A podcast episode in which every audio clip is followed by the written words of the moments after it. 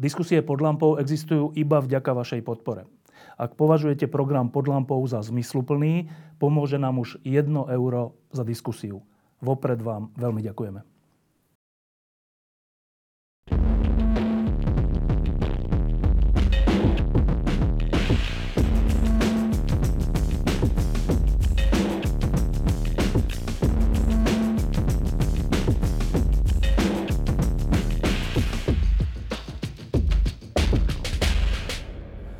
Je to presne 18 rokov, čo Slovensko vstúpilo do Severoatlantickej aliancie. A ten príbeh 18-ročný, ale aj to, čo tomu predchádzalo, je v mnohom až neuveriteľný e, v postojoch Slovenska k NATO, v tom, čo to pre Slovensko znamená a čo si pritom my myslíme, že to znamená. Ehm, a keďže je to 18 rokov, teda vek dospelosti, tak, a keďže sa deje na Ukrajine to, čo sa deje, tak sme sa rozhodli, že zavoláme do tejto lampy človeka, ktorý pri rozširovaní NATO a pri vstupe Slovenska do NATO zohrával dôležitú úlohu. E, v tom čase bol veľvyslancom Slovenska e, v Spojených štátoch amerických a nie len to. Ten ho sa volá Martin Butora a ja sa ho hneď na úvod opýtam takú aktuálnu otázku. Keď sa dnes pozeráme na ruskú agresiu na Ukrajine, E, čo nám to spätne hovorí o vstupe Slovenska do NATO? Je to svojím spôsobom hrozné, že sa musela stať taká vec, ako tento absolútne brutálny atak na susednú Ukrajinu, aby sme si na Slovensku naozaj e, väčšmi, výraznejšie a jasnejšie uvedomili, aký význam vlastne náš vstup, naše členstvo v NATO má. Hej. Veď naozaj, keď to vidíme, keď vidíme, že ako v Rusku existuje nejaký taký kód, dalo by sa povedať priam sociálno-genetický kód istého, istého imperiálneho tónu, imperiálneho ťaženia, tak si o to väčšmi uvedomujeme, aké dôležité je to, že nie sme povedzme v situácii, v akej je dnes Moldavsko, alebo Gruzínsko, alebo Ukrajina. To znamená, že je tu niekto, kto nás môže brániť. A je to z tohto hľadiska, dnes väčšmi vnímame, že to bol naozaj historický milník, ono potom, keď už sa nám to podarilo, tak to tak poodišlo. Bolo to také samozrejme, že áno, sme tam, sme v aliancii, no a čo, čo nás to bude stáť a výdavky na obranu a tak ďalej. Ale to, že ide o existenciálne ohrozenie celého globálneho svetového poriadku a plus samozrejme štátov bývalých sovietských satelitov, tak to vidíme a pociťujeme bohužiaľ až po tejto hroznej agresii. No, bolo to myslím v roku 92 alebo 3, E, keď som ešte s jedným takým mladým človekom vtedy, ktorý sa volal Dano Bútora, e, tvoj syn, e, keď sme chodili za reprezentantmi vtedajších politických strán a pýtali sme sa ich, že čo si myslia o tom, že či Slovensko by nemalo byť súčasťou Severoatlantickej aliancie. A vždy, keď sme tie rozhovory urobili, tak potom sme sa s Danom tak, sme si tak pozerali, povedali, že počúvaj, že toto je aká situácia, však tu tí lídry vôbec nevedia, o čom je reč. Že vôbec, že... No, e, poviem takú pikošku, niektorým z nich sme museli akože povedať, čo vlastne to znamená. No, je to, to je vlastne 30 rokov dozadu. Uh, pamätáš si túto našu bez, toto naše bezvedomie, čo sa týka zahranično-politickej orientácie krajiny? Ale hej, to výraznejšie vystúpilo do popredia, keď boli voľby 92. a po rozpade Československa. E, e, diplomat Mojžita napísal vlastne knižku o tom, ako to bolo, ako sa postupne vyvíjala slovenská zahraničná politika aj za Mečerových čas a nakoniec bol to Milan Kňažko, ktorý hovoril, že musel na grémiu HZDS presviečať tých ľudí, že teda naša orientácia má byť pre NATO, pretože fungovalo všetko, čo už dovtedy bolo, povedal by som, v nejakých kódoch slovenskej zahraničnej politiky, to znamená neutralita, alebo prípadne most medzi západom a východom, e, nehrnúť sa hneď do ďalšieho e, nejakého mocenského zoskupenia, keď sa nám podarilo z jedného vystúpiť a tak ďalej. A toto všetko nejakým spôsobom fungovalo. To sa predsa len postupne začalo meniť, dokonca aj hnutie za demokratické Slovensko to napokon v programe malo. Druhá otázka je, ako sa správalo. No a e, potom teda v 94. roku, keď bol Mečar odvolaný a keď bolo to pol Moravčíkovej vlády, tak to veľmi výrazne a jasne vystúpilo do popredia. Vtedy aj o Slovensku písali aj zahraničné médiá celkom akože priaznivo, že vlastne krajina sa nejakým spôsobom vracia. Vtedy sa to nejakým spôsobom potvrdilo a, a ten ďalší vývoj potom samozrejme to naše zaostávanie, to naše vyladenie, to naše vyškrtnutie súviselo práve s tou politikou, ktorú Mečer a jeho spojenci uplatňovali v rokoch 94 až 98. Ehm, ešte k samotnému tomu pojmu, že rozširovanie na to. Ehm, teraz kolujú také fámy a všelijaké domnienky o tom, ako to bolo a ako to malo byť. Ehm, hovorí sa o tom, že americký prezident slúbil ruskému prezidentovi, že na to nebude rozširované. A tak, a, ale aktuálne sa hovorí o tom, že, že teda priaznivci Ruska hovoria, že v skutočnosti rozširovanie NATO je dôvod, prečo je vojna na Ukrajine a teda, že vina toho utrpenia ukrajinského ľudu padá na nás, na západ. Tak, ty si bol úplne blízko pri tom. Tak čo hovoríš na tento argument? Na ten argument sa dá povedať toľko, že e, tu v takejto argumentácii sa obvykle tí, ktorí e, to používajú, odvolávajú na, nie na prezidenta, ale odvolávajú sa na e, amerického ministra zahraničných vecí Jamesa Bakera, e, ktorý v nejakom rozhovore, pri ktorom išlo o, e, o zjednotenie Nemecka, hej, sa teda vyjadril zhruba v tomto zmysle, s tým, že americká diplomácia si potom ten rozhovor hodnotila inak ako ruská diplomácia. No ale nech by bolo akokoľvek. Podstatné je, že už kým došlo k tej prvej vlny rozširovania, tak naozaj členské krajiny NATO a aj NATO samotné, aj teda jednotliví členovia veľmi výrazne a intenzívne komunikovali ako s Rusmi. Nedá sa povedať, že by Rusi boli z toho nadšení, ale nakoniec Clinton a Boris Jelcin boli k sebe veľmi blízky, jeden druhého si celkom obľúbili a podporovali. A Boris Jelcin nakoniec predstavne súhlasil s tým, že áno, vytvorí sa nejaký spoločný mechanizmus e, medzi Ruskom a, a NATO teda, e, nejakým spôsobom budeme spoločne riešiť globálne bezpečnostné otázky a, a táto, tento, tento argument, alebo povedal by som tento postoj o tom, že, že by snad Západ slúbil, že sa na to nebude nikde rozširovať, tak ten už bol otázkou minulosti.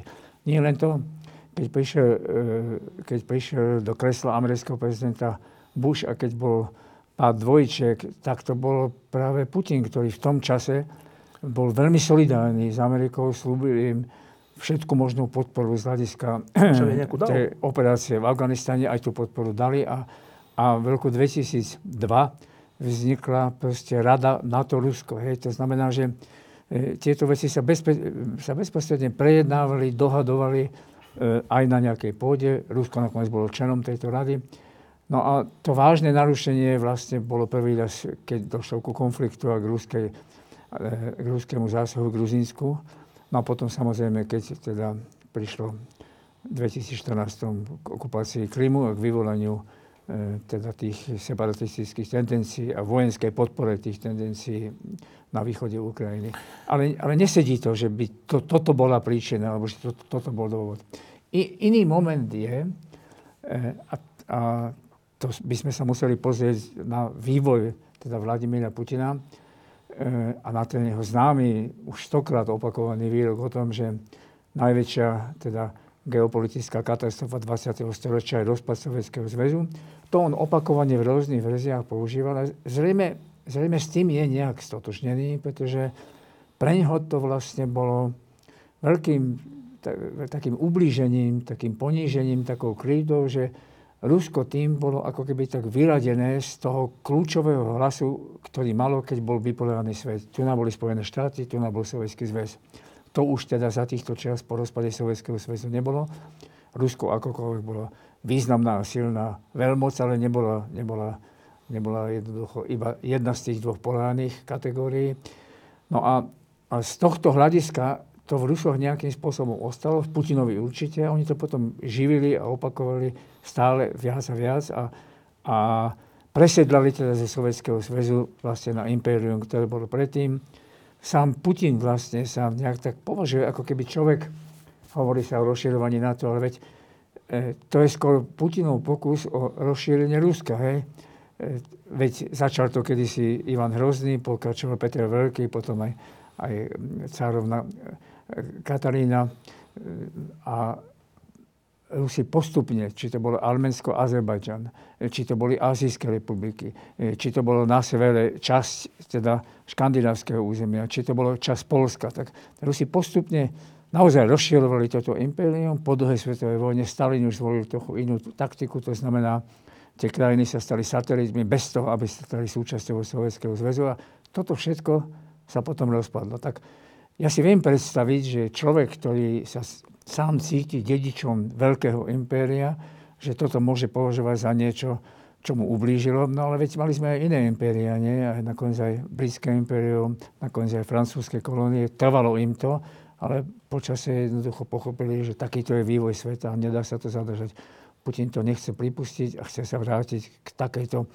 On sa chce vrátiť k tomu, aby Rusko malo hlas, vplyv, silu a postavenie a súbežne s tým si to predstavuje tak, že musí mať aj veľkosť. Tak to je jeden z dôvodov, pre ktorý sa rozhodol pre tú agresiu na Ukrajine. No, ešte sa k tomu dostaneme, ale teraz ešte chvíľku času venujeme, lebo to je dôležitá vec k samotnému rozširovaniu NATO v, prvom, v prvej vlne a v druhej vlne. Tak e, v prvej, v prvej vlne tam bolo Česko, Polsko, Maďarsko, Slovensko z toho vypadlo vzhľadom k mečerizmu a k tomu, čo sa tu dialo. Ale e, ja si pamätám, je to už strašne dávno, ale pamätám si to, že e, to nebolo tak, že na to bolo nadšené tým, že sa ide rozširovať, že skôr to bolo tak, že Václav Havel a ľudia ako Lech Valensa a ďalší ľudia skôr presviečali Západ, že ešte nás zoberte, lebo tu ešte raz bude nebezpečné Rusko. Že teraz sa tak hovorí, že ako keby to bola vec nejakého ústredia na to, ktoré sa rozhodlo, že rozšírime sa ohentie a ohentie a ohentie krajiny. Ale ja si to pamätám tak, že to práve, že tie krajiny prosíkali, že prosím vás, urobte ešte rozšírenie na to, lebo my sa inak nebudeme cítiť bezpeční. Ako si to zažíval ty? E, to sedí, čo hovoríš. To znamená, bol to, bol to tlak a vplyv a túžba týchto politikov, či to bol Valenza, alebo Havel, alebo Antal, a viacerí Václav Havel mal v tomto pravdepodobne jedno z najsilnejších slov a naj, na, najvýraznejší vplyv, ktorí teda hovorili o tom, že, že táto oblasť proste medzi, medzi rôznymi podobami Nemecka a rôznymi podobami Ruska sa vždy stáva nejakým terčom záujmu rozmanitých, teda buď týchto dvoch mocností, alebo rozmanitých zoskupení a že by bolo teda dobré, aby mala nejaké jasné, jednoznačné bezpečnostné ukotvenie. Čiže ten tlak určite vychádzal odtiaľto. Súvislo to tak trochu aj s tým, že e, to NATO, rozšírenie NATO a vstup do NATO sa objavil ako príležitosť preto, pretože vstup do Európskej únie sa ukázal ako problematickejší, dlhodobejší a taký roztiahnutý na dlhšie etapy. No a keďže tieto krajiny hľadali nejaké bezpečnostné ukotvenie, po rozpade teda... ukotvenie po, po rozpade sovietského, po sovietského, sovietského teda bloku a získania slobody, tak e, keď videli, že s tým EÚ to nebude tak rýchlo, tak, rýchlo, tak sa na to objavilo ako prirodzená voľba. Ale nebolo to iba na strane týchto líderov. Aj v Spojených štátoch boli ľudia, ktorí si nejakým spôsobom uvedomovali, že teda ak tá aliancia má naďalej existovať, tak by asi mala dostať nejaké nové poslanie, nejaký nový zmysel. A bol to vtedy Ronald Asmus, blízky spolupracovník neskôršie Madeleine Albrightovej a ďalší ľudia z toho think tanku Rand Corporation, ktorí napísali takú štúdiu, že na to musí buď uh, to get out of the business, alebo sa musí zmeniť. To si osvojil republikánsky vplyvný senátor Lugar, taký priateľ Slovenska, a potom ďalší. A to znamená, že aj v Spojených štátoch sa postupne začala presadzovať táto línia a aby som to ukončil jednou vetou, a keď prišiel teda prezident Clinton, čo vlastne však bolo už 92 však, tak e, on si toto postupne nejakým spôsobom osvojil, pretože to chápal aj, že to je podporenie nejakého demokratického poriadku, demokratických reforiem a že to je podporenie vlastne bezpečnosti a stability a tým pádom aj, aj všetkého, čo bolo v Clintonovej nejakej vízii. Takže išlo to aj z tej strany amerických politikov, potom postupne aj európskych politikov a bolo to, dá sa povedať, bolo to taký súbežný tlak na to. Len preto považujem za dôležité, aby to zaznelo, lebo teraz sa rôzni vykladači toho, ako to bolo, hovoria, že vlastne ako keby, že NATO sa chcelo dostať so svojimi vojskami a zbraniami a územím k hraniciam Ruska. Tak ja len ako Hej. si to pamätám, tak to takto nebolo. To bolo tak, že my sme chceli ísť do NATO. Nie, Hej. že NATO chcelo ísť sem. No, to bolo takto, že e, celkom jednoznačne bolo mimoriadne kľúčová táto rola týchto lídrov. Ron Asmus napísal potom o tom nádhernú knihu Dvere do NATO, kde vlastne popisuje o tom, ako títo lídry boli e, takí znepokojení a e, z niekedy aj chvíľami, niekedy aj roztrpčení z toho, že na tom západe nenachádzajú dostatočné pochopenie.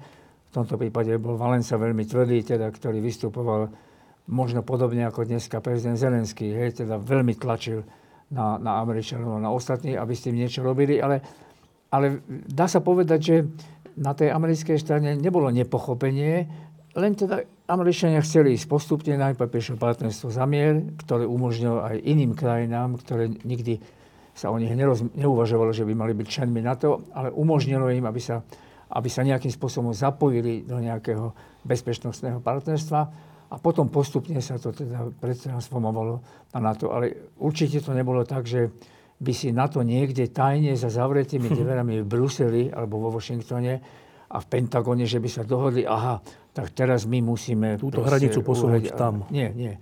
Nechcem úplne povedať, že boli k tomu dotlačení. Bolo to súbežné, ale keby nebol keby nebolo toto Naša vôľa a tlak, tak, tak by sa to nemohlo stať. No, e, povedal si slovo, alebo teda meno Ron Asmus, ja som ho aj viackrát spomenul v nejakých textoch kvôli tomu, že e, to je človek, ktorý on už medzičasom zomrel, uh, ako relatívne mladý človek, ale ktorého sme stretávali, bol aj viackrát na Slovensku, aj na všetkých konferenciách a tak.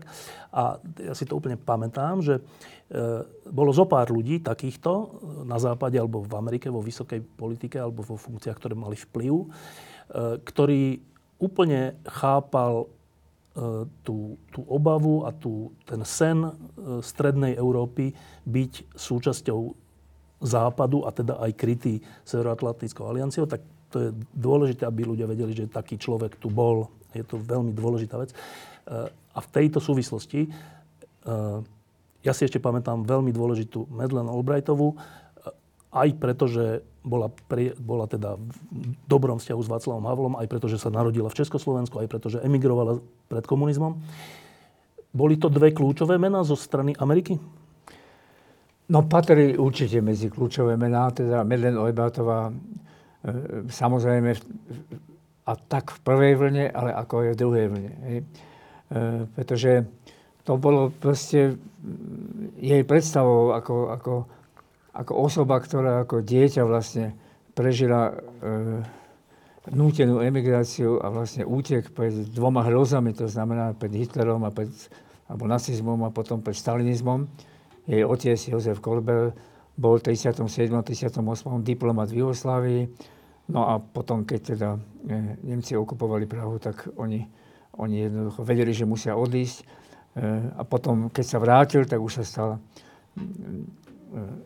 veľvyslancom v Jugoslávii a v Albánsku. Potom dostal dokonca významný post na, na, na OSN, tam bola debata o Kašmíre to znamená, bol to človek nejakej váhy, vážnosti, no. nejakej váhy a tak ďalej. Čiže mala to svojím spôsobom aj od otca, mala to zakodované v rodine. Tak bolo celkom pochopiteľné, že keď sa potom stala aj ministerkou zahraničných vecí, že sa toho naplno ujala a, a vložila sa do teda mm, vstupu a začlenenia týchto prvých troch. A keďže bola, ona taká o sebe hovorila, že ja, však aj keď prišla do Bratislava v 99. ja sa tu cítim ako doma, ja predsa len som Samozrejme, narodil som sa v Prahe, moja reč materská je čeština, ale som, som Čechoslováčka, cítim to tak. No. To znamená, jej záležalo na tom, eh, aby sa nejakým spôsobom tam dostala aj Slovensku, takže v tomto smysle sa pomáhala aj Slovensku. Bola dosť kľúčovou, bola dosť dôležitou, pretože jednak pri tých to v Amerike to dlho trvalo, boli rozmanité vypočutia, boli diskusie, boli verejné e, rozpravy o tom, že či áno, či to Amerika si môže dovoliť, koľko to bude stáť, či to má význam, či to nepoškodí Rusku, či to nepoškodí vzťahom s Ruskou. boli aj kritici tohto rozširovania.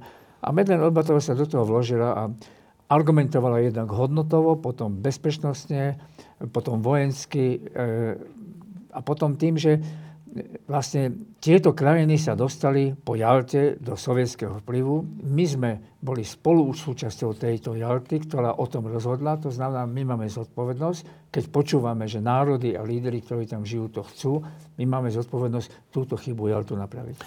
Čiže z tej americkej strany e, to bola smúza Madeleine Albrightová, ktorá potom aj mala vplyv na Clintona. E, aký veľký ak nie najväčší, bol vplyv Václava Havla? Vplyv Václava Havla bol naozaj ojedinelý a mimoriadne významný z rôznych dôvodov. E, jednak sa stal nejakým symbolom. Áno, Lech Valenza bol symbolom toho, ktorý teda proste založil solidaritu a vyvzdoloval vtedy vláde na niečo, ale, ale Havel bol neobyčajne plastická osobnosť, ktorý Američanov fascinoval svojim príbehom, e, svojou vytrvalosťou, svojou schopnosťou oslovovať e, nielen politikov, ale aj širšiu verejnosť. E, povedal by som, svojim vnímaním sveta zapamätali si ho videli ho v tom februárovom vystúpení v americkom kongrese a aj vtedy ich celkom zaujalo okrem toho, keď hovorili, že kde sa nachádzame, že by Američanov prosili, aby pomohli Sovietskému zväzu, hej, aby, aby teda sa vlastne stalo to, čo ešte v tom čase sa četalo ako nájdené a možné, že sa teda e, Sovietský zväz nejak modernizuje no. a demokratizuje. Tak to znamená, no a potom Havel aj písal, mal otvorenú možnosť písať do najvplyvnejších amerických novín, e, alebo svetových novín, či to bolo New York Times, alebo Wall Street Journal alebo Washington Post. Takže v tomto zmysle slova to Havlovo slovo bolo veľmi dôležité a veľmi vplyvné. Dá sa povedať zo všetkých týchto partnerov pravdepodobne, nie, určite najvplyvnejšie. Aj čo sa týka samotného rozšírenia na to? No, áno, čo, áno, čo sa týka samotného rozšírenia na to. Hej. Uh, ja si pamätám, že keď e, voľby v 98. dopadli dobre z tohto hľadiska, že Slovensko sa mohlo vrátiť na tú cestu smerom na západ, tak e, vtedy človek, ktorý sa volal Martin Butora, rozmýšľal, že či vezme ponuku stať sa veľvyslancom v Spojených štátoch. A to preto, lebo byť veľvyslancom v Spojených štátoch práve v tomto kľúčovom období um, bolo pre vstup Slovenska do NATO veľmi dôležité. Um, pamätáš si ešte to rozhodovanie? Ale hej, no. My sme vtedy krátko predtým založili Inštitút pre verejné mm. otázky. Mali sme taký pocit, že má význam nejakým spôsobom pomôcť ovplyvňovať aj, aj tú Verejnú spoločenskú no? rozprávu no? na Slovensku. Celkom sa nám darilo. Vydavali sme aj veľmi hrubé knihy, ale aj jedno, dvoj, trojstránkové dokumenty a e, tak sme spolu cítili v tom týme, že vlastne je to také, to Slovensko je také laboratórium, tak nás to veľmi nejakým spôsobom bavilo, takže... Aj sa im už darilo vtedy ne, už, no? Hej, takže aj sme sa trošku zapojili do tej kampane teda pred e, voľbami v 98. Takže nejakú chvíľu som samozrejme váhal. Ja som síce predtým bol dva roky prezidenta Havla, kde som mal to šťastie, že som sa s mnohými vplyvnými Američanmi zoznámil už tam, s niektorými senátormi, aj kongresmanmi, ktorí tam prichádzali na návštevu. Ja som mal v agende ľudské práva. Václav Havel nemal kedy každému vysvetľovať, takže e, ma častokrát povedali, aby som im popísal situáciu u nás. A a vtedy, už vtedy žiadne Ivo ešte neexistovalo, ale už vtedy sme to robili tak, že som im povedal, aká je u nás situácia. To ani zďal... Áno, sú nejaké reformy, je nejaké úsilie, je nejaká túžba, ale strašne veľa vecí ešte ani zďaleka nefunguje. Či sú to pomery vo väzniciach, alebo Romovia, ale, a tak ďalej. Tak, tak také nejaké kontakty som už vtedy získal. No, ale potom už keď sme sa rozhodli, tak sme sa predsa len rozhodli a Vrli sme sa do toho naplno. To malo svoj význam preto, pretože na Slovensku sa vtedy e, za celkom tých šťastných okolností po, po tých víťazných voľbách 84% ľudí hlasovalo, veľa mladých ľudí hlasovalo, sa vlastne vytvorilo také neformálne združenie 60-70 ľudí, z ktorých boli niektorí na úrovni štátnej správy, či už v najvyšších pozíciách, alebo v iných. Potom to boli ľudia z mimovládnych organizácií, potom to ľudia z vojenskej oblasti, potom to boli ľudia z, z médií, ktorí vlastne cítili, že teraz naozaj je príležitosť a vlastne e, to nemalo žiadnu hlavičku ani nič, ale to znamená, že tí ľudia, keď prišli do týchto pozícií, tak navzájom veľmi, veľmi intenzívne spolupracovali, každý, kde mohol, medzi nimi bolo niekoľko diplomatov a teda urobili všetko preto, aby sa Slovensko podarilo do toho členiť. Tak tým pádom sa to stalo aj zaujímavé, aj pre mňa samozrejme a vnímal som aj už tú dôležitosť toho. Tam vtedy išlo o to, aby to, aby to nebol kariérny diplomat, ale skôr niekto, kto troška rozumie v Amerike. My sme predtým rok strávili v Princetone, aj s mojou ženou, sociologičkou Zorou Butorovou, veľa sme cestovali po Amerike a snažili sme sa vysvetľovať, že áno, je tam Mečiar, ale Slovensko nie je ešte stratené. Uvidíme, ako to dopadne. No, tak to znamená, že sme sa na to, na to nejak dali a vložili sme sa do toho. E, a už potom, už nešlo o rozhodovanie, potom išlo skoro o to, že aby sa toto všetko podarilo. No, e, prezradím ešte z toho obdobia, že e, keď si prišiel do Spojených štátov ako veľvyslanec, tak okrem iného si Eh, zariadoval eh, novú budovu veľvyslanectva, teda vrátanie toho, že si z toho urobil takú až takú kultúrnu ústarovizeň od koncertov, výstav a všeličoho. Na niektorých som sa zúčastnil a bolo to naozaj krásne. Ale vždy si mi hovoril, že, vieš, že to, teraz ja som tu v takej, takej dobe, keď eh, akože, to není také jednoduché presvedčiť Ameriku, že ďalšie kolo rozširovania na to má byť a Slovensko v ňom má byť súčasťou. A ja budem musieť tu normálne vytvoriť nejaké príbehy o tom, lebo Američania po- počúvajú na príbehy, tak všelijaké príbehy slovenského všeli čoho, statočnosti, odporu a neviem čoho, aby sa to podarilo. Tak e, iba akože priblíž nám, že čo vlastne, v čom spočívala tvoja presvedčovacia misia? Tá sa mohla oprieť o vlastne tie desaťročia, dlhé, dlhé desaťročia, ktoré Slovensko, alebo to územie, ktoré sa dnes nazýva Slovenská republika, malo za sebou. E, nám trochu pomohlo to, že sme naozaj prišli do tej Ameriky po, e, po tej porážke Mečiara, pretože k americkej mentalite patrí to, že e, veľakrát sa stáva, že sa niekomu niečo nepodarí, tak jednoducho urobí bankrot. Hej. A, a ideme znova. Prosím? A ide sa znova. A ide sa znova. Hej. A tento moment, že niekto, niekto sa o niečo pokusí, ide do toho, ale potom z rôznych okolností alebo z vlastných chýb proste prehrá, ale potom symbolicky povedané zdvihne tú zástavu, ide ďalej, tak to je veľmi silná súčasť takej americkej ikonografie, čiže toto nám pomáhalo a to sa dalo povedať. Vlastne my sme hovorili o tom, že tu celé generácie vlastne e, zápasili o to, aby dôstojnosť jedinca, ale aj, aj nejaký úspech národa, alebo štátu, alebo toho územia, alebo ľudí, ktorí tam žili, aby sa proste obrátili k lepšiemu. Častokrát sa im to nepodarilo.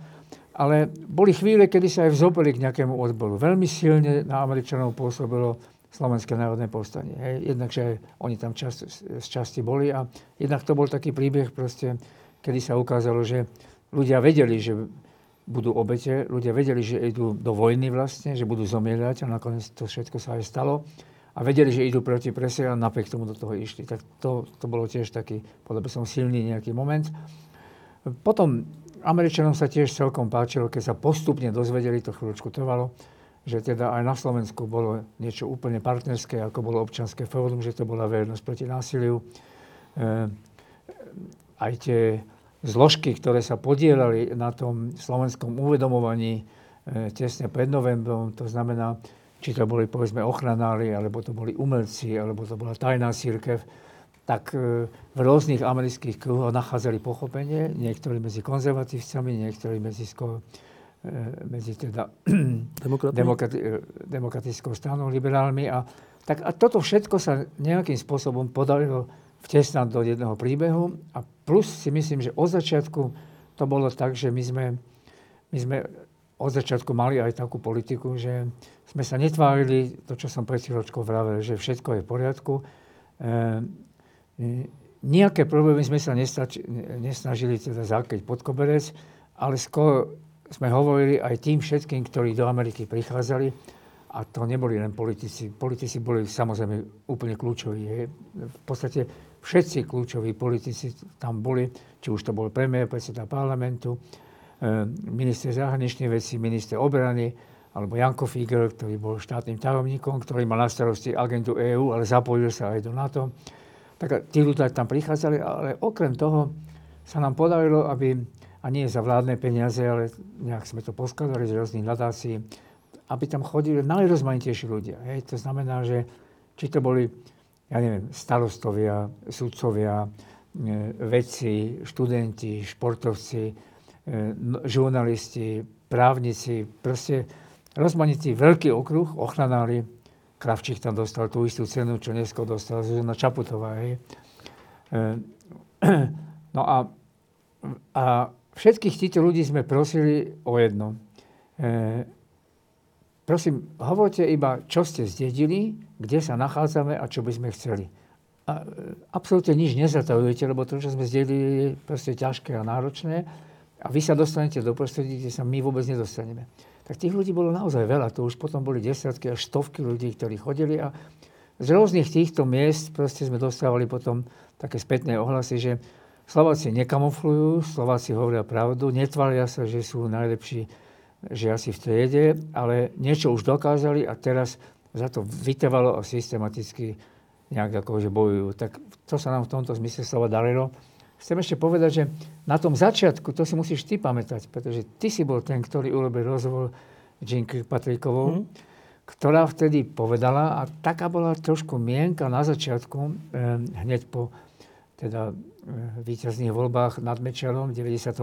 začiatkom roku 1999 si pamätám, že Magda Vašariová, ktorá bola jednou z dôležitých e, postav na diplomatickom poli, ale teda na obhajobe nášho vstupu do EÚ a do NATO, veľvyslankynia vo Varšave a ešte predtým vo Viedni, tak e, ona usporiadala spoločnosti pre zahraničnú politiku také sympózium ako ďalej a dá sa povedať, že skoro všetci sa dosť skepticky vyjadovali, či je to možné. Lebo Kilpatriková ti povedala, že potrebujeme aspoň dve volebné obdobia, aby sa teda potvrdilo, že to teda sedí. A teraz takí ľudia ako podľa mňa najväčší stredoeurópsky expert na Ukrajinu, Saša Duleba, ktorého si nesmierne vážim. No ale vtedy bol veľmi opatrný a veľmi skeptický. Dokonca aj Paolo Lukáč. A mohol by som menovať viacerým. To bol vtedy len Eduard Kukan, minister zahraničia, ktorého nie, nie, to my musíme...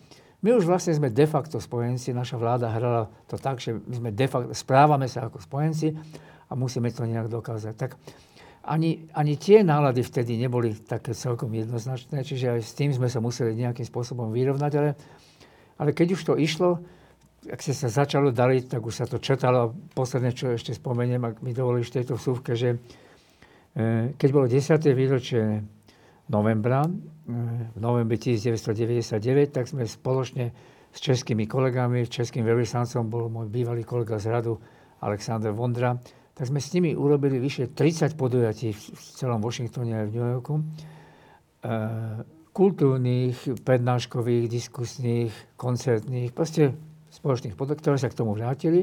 A potom bolo v budove Senátu, e, bola taká väčšia konferencia, bol tam Karl Schwarzenberg, pozdravili nás aj prezident Schuster, aj, aj e, prezident Havel a aj Albrightová. No a to bolo veľmi silné, pretože to už bolo po bombardovaní Jugoslávie, to už, to už bolo potom, ako sa ukázalo, že tie balkánske vojny bohužiaľ ožili všetky staré krútosti z minulého storočia. A tu sú dve krajiny, ktoré sa správajú úplne inak. Hej. Spolupracujú, držia si, pomáhajú, podporujú, si. pomáhajú si. Tak to k tomu tiež si myslím prispelo. Tam z okolností bol, bol Joe Biden, ktorý predniesol plamennú reč, kde kritizoval českých kolegov za ten múr, ktorý postavili v Ústí nad Labem, ako, ktorý mal oddelovať Romov a neromov. A, a veľmi žičlivo sa už aj vtedy vyslovil o Slovensku. On mal retorickú schopnosť a veľmi dobre vedel vysvetliť aj americkej verejnosti, ale aj americkým senátorom, prečo je to na to dôležité. Potom Clinton teda pozval Mikuláša Zulindu a Miloša Zemana, keď boli oslavy pádu Berlínskeho múru tak naši americkí priatelia to je ďalšia, ďalší veľmi kľúčový a dôležitý okruh ľudí, ktorí nám pomáhali. Tak nebola to len Madeleine Albertová, ale boli to americký výbor pre NATO, kde boli aj republikáni, aj demokrati, kde bol Bruce Jackson, taká kľúčová, silná postava. No a oni pomohli zariadiť to, že Clinton si pozval na George, do Georgetown, Georgetownskej univerzity na oslavu 10. výročia pádu Berlínskeho múru práve Mikuláša Zurindu, Miloša Zemana. Tak tým sa ako si ukázalo, aha, tak Češi už tam sú, tak tí Slováci asi... By tam asi, tiež patrili. By, by, asi budú v poriadku, by tam asi tiež patrili. Tak to... Len vysvetlím, e, Jean Kirkpatricková bola taká legendárna postava, tiež už nežije, ešte zo studenej vojny, myslím ešte z Reaganovej administratívy, ktorá bola veľmi ostrá proti komunizmu a veľmi správne ostrá.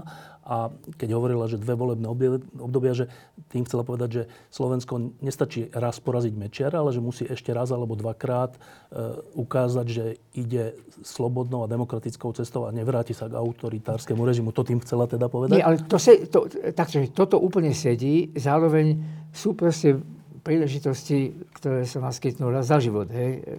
Tak to znamená, vtedy bolo treba, lebo keby sa to ťahalo ešte dlhšie... Áno, áno, ja len, aby ľudia... Dobre, a teraz, Mimochodom, ona bola, ona vystúpila aj na tom podujatí, čo spomínam. Na tom podujatí bola aj výstava Andreja Bána mm. z Jugoslávie. A to bola výstava, teda, ktorá ukazovala tie hrozy. Čiže to tiež nejakým spôsobom pohľadu. Amerika dá na symboly e, e, raz darmo. Vnímajú, aj politici vnímajú tí, ktorí rozhodujú. V tom prípade rozhodoval Senát Spojených štátov. Ešte jedna dôležitá vec, alebo dôležití ľudia, to je nejaká slovenská komunita diplomatická alebo taká zahranično-politická, e, keď som tak rozmýšľal, že kto vlastne vtedy bol, e, ktorí boli, kto boli takými lídrami, tak e, napadol ma Rasto Káčer, ktorý mal vtedy na starosti aj túto oblasť, myslím na ministerstve zahraničných vecí. On ma upozornil, že už vtedy to bol Ivan Korčok, ktorý bol vtedy, myslím, v Bruseli, mal na starosti ako keby NATO a Slovensko alebo niečo také teda Rastio Kačer, Ivan, Ivan Korčok, ešte mi povedali, že Igor Slobodník bol dôležitý v tejto oblasti. Kto ešte v tej komunite bol taký významný? No určite Peter Burian, pretože on bol našim veľvyslancom pri NATO. No a potom e, aj Jan Figel bol dôležitý, pretože on niesol dve zástavy. On niesol zástavu Európskej únie a vlastne zástavu NATO. Hej. To znamená, on aj ako Kukanov námestník, teda štátny tajomník, tak nejak bol e, vlastne na čele toho takého výboru, mm. e, ktorý sa vytvoril. No ale pracovali tam samozrejme v tom aj ďalší. Tak tých, tých ľudí naozaj bolo veľa. Potom, potom Miro Vlachovský sa stal e, poradcom premiéra Zolindu. Hej. E, potom, aj keď Milan Ježovica od nás odišiel, tak potom tiež proste vstúpil do takejto pozície. Tak tých, tých ľudí, dá sa povedať, že, že vlastne skoro každý na svojom úsoku sa usiloval robiť to, čo by mohol. Ale tá korešpondencia medzi tými takými piatimi, desiatimi, tá bola veľmi zaujímavá a, a vždy bolo dôležité vedieť, ako sa zachová Nemecko, čo Francúzsko, čo ostatní, kde môžeme potlačiť. Totiž, keď bolo to druhé kolo, tak e, prvým úplne kľúčovým bodom, a to som zabudol spomenúť Zbyka Bžezinského, pretože ten bol veľmi významná vplyvná postava v tom čase, a on sa dosť zasadil o to, aby na samite NATO v Washingtone na jar 1999, aby sa už nehovorilo iba retoricky, že áno, áno, NATO má otvorené dvere. On povedal, to je málo. Musí byť jasný plán. Musí byť plán, podobne ako pri vstupe do EÚ bolo aký komunitér, hej, ktoré sme museli naplňať jednotlivé oblasti, tak aj v tomto prípade to bolo dôležité a teda vzniklo niečo, čo sa volá MAP, Membership Action Plan a krajiny, teda, ktoré sa chceli stať kandidátmi, sa museli k tomu prihlásiť, museli o to požiadať, museli začať plniť ten Membership Action Plan. Tých krajín vtedy bolo 10, je? tých 7, ktoré vstúpilo, vstúpilo potom teda, to znamená v tej druhej vlne, hej? to znamená Slovensko, eh, eh, Slovensko a, a Bulharsko a Rumunsko no a, a, a tri balské krajiny. Ale bolo tam, bolo tam okrem nich a eh, ešte aj Chorvátsko, proste ne, Albánsko, neboli sme to iba my. No a tak toto bolo veľmi dôležité a teraz dôležité bolo, aby keď, keď sa vymenili prezidenti, tak aby aj republikáni, ktorí nastúpili, sa za to jednoznačne postavili. Nebolo ich treba natoľko presvedčať, lebo už boli za tým, ale dostali to do svojho vládneho programu. No a, a potom nezabudnem na jedno kľúčové vystúpenie ďalšej významnej osobnosti americkej zahraničnej politiky, senátora Jesse Helmsa. Jesse Helms bol známy a významný konzervatívec, e, ktorý teda veľmi jednoznačne presadzoval americké záujmy v zmysle slobody, demokracie, antikomunizmu a tak ďalej. A, a ktorý vtedy utvoril také partnerstvo s Madeleine Albrightovou, keď ju zvolili za ministerku zahraničných vecí, tak v hearingu v Senáte to bolo 99 hlasov k jednému. Hej. A Jesse Helms vtedy na konferencii American Enterprise Institute, sedel som vtedy s litovským veľvyslancom, povedal, a to odráža Ameriku. To odráža Ameriku, ten americký idealizmus určitý a americký pragmatizmus. Povedal niečo, čo ťažko by človek očakával a počul od európskeho štátnika. Málo ktorí boli takí, Havel, hej, ale málo ktorí. On povedal, že ja pôjdem tejto vláde po krku, nepovedal to tak tvrdo, kým neodstránia jeden z najväčších zločinov 20. storočia a to bol pakt Ribbentrop-Molotov. Balské krajiny majú absolútne právo slobodne sa rozhodnúť dostať sa do NATO. To znelo veľmi, veľmi silne a bolo jasné, že teda Jesse Helms e, bude človek, ktorý to bude podporovať, čiže malo to podporu aj Bidena a demokratov, Biden bol predsedom zahraničného výboru Senátu, potom to bol Jesse Helms. To bolo dosť dôležité, pretože, pretože v Európe boli obavy. Čo na to Rusko, hej? Boli obavy nielen v Európe, boli obavy aj v NATO. E, na začiatku, v tých prvých dňoch a týždňoch a mesiacoch, aliancia nebola až tak spokojná s výkonom Českej republiky a Maďarska. Češi sa troška oneskorili v tom súhlase s tým pretom lietadiel.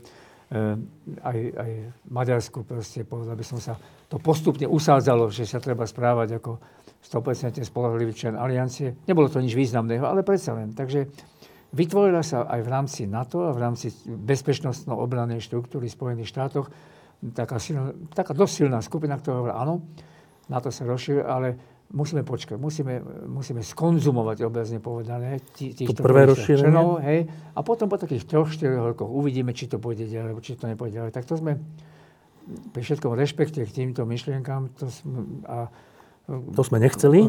Áno, chápanie týchto argumentov to sme určite nechceli.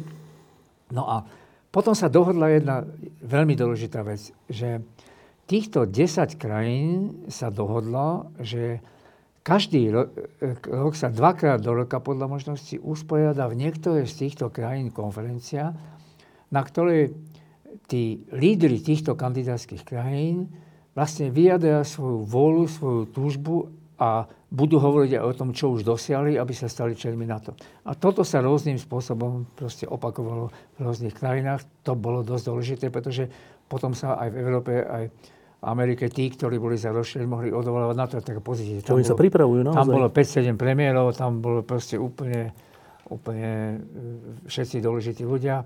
Tak toto tiež samozrejme veľmi pomohlo a už na prvom stretnutí tu v Bratislave ten Bruce Jackson vtedy dá sa, dá sa povedať tak troška ohromil alebo ohúril s tým, že prišiel s takou predstavou, aj to tak nakreslil a púšťal to proste cez svoj počítač, ktorý sa volá Big Bang. To znamená nie len o tri krajiny, hej, jedna z juhu, jedna z centra a jedna povedzme balská krajina, ale teda sedem krajín. On to zdôvodnil bezpe- dosť presvedčivo, bezpečnostne, vojensky, finančne, no všelijako. A odtedy vlastne sa teda začalo hovoriť o týchto kandidátoch.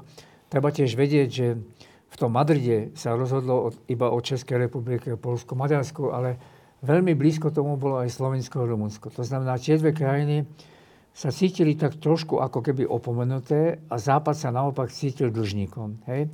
E, Rumunov veľmi podporovali Francúzi, Slovincov veľmi podporovali Američania. Biden, keď mal svoje vystúpenie tak, a svoju cestu po Európe, tak referoval nielen o Polsku, Maďarsku a Českej republike na Slovensku boli. On, on bol za to, aby tam bolo aj Slovensko. To znamená, že ten tlak, ako si aj sám spomínal, pochádzal aj od týchto krajín a nie len, nie len v tom prvom kole Valensa Havel, ale v tom druhom kole aj od týchto krajín.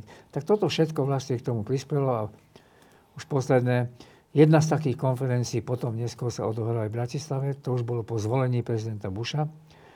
On sa chystal na svoju prvú cestu do Európy, prišiel potom do Varšavy, do Polska a ale ešte predtým bola v máji taká veľká bratislavská konferencia, líderstvo a zodpovednosť sa to volalo a tam sa nám podarilo dostať Václava Havla, ktorý zrušil svoju dovolenku s Agnesom Snobkom a Marošom Podobiakom sme za ním vysestovali a on teda povedal, dobre. A vtedy predniesol ten známy prejav, ktorý hovoril o tom, že Rusko si musí ujasniť, kde má svoje hranice. A ten prejav bol najcitovanejší za posledné dva týždne, tak tá Bratislavská konferencia tiež mala taký význam. A potom nasledovali konferencie v ostatných a ďalších krajinách a, a už, už sa to rozbehlo. No, ešte kým sa dostaneme k samotnému prijatiu, tak e, na tej ceste bola tá Juhoslávia bola trocha komplikáciou, najmä z hľadiska verejnej mienky, respektíve už vtedy dezinformácií všelijakých. Tak dodnes sa ozýva, že ale čo, že Rusi bombardujú Ukrajinu, však zase NATO bombardovalo Juhosláviu, tak vlastne je to to isté. E, a úplne sa zabúda, že ako sa to stalo, prečo sa to stalo, a ako sa to skončilo. Tak nakoľko, ty si vtedy už bol v Amerike, myslím, či ešte nie? Keď, keď bola Jugoslavia? E... Ešte si bol tu. E, no, my sme prišli vo februári 1999. Čiže, ešte, čiže už si bol v Amerike? Áno, áno. No, e, tak pár, pár poznámok k tejto téme.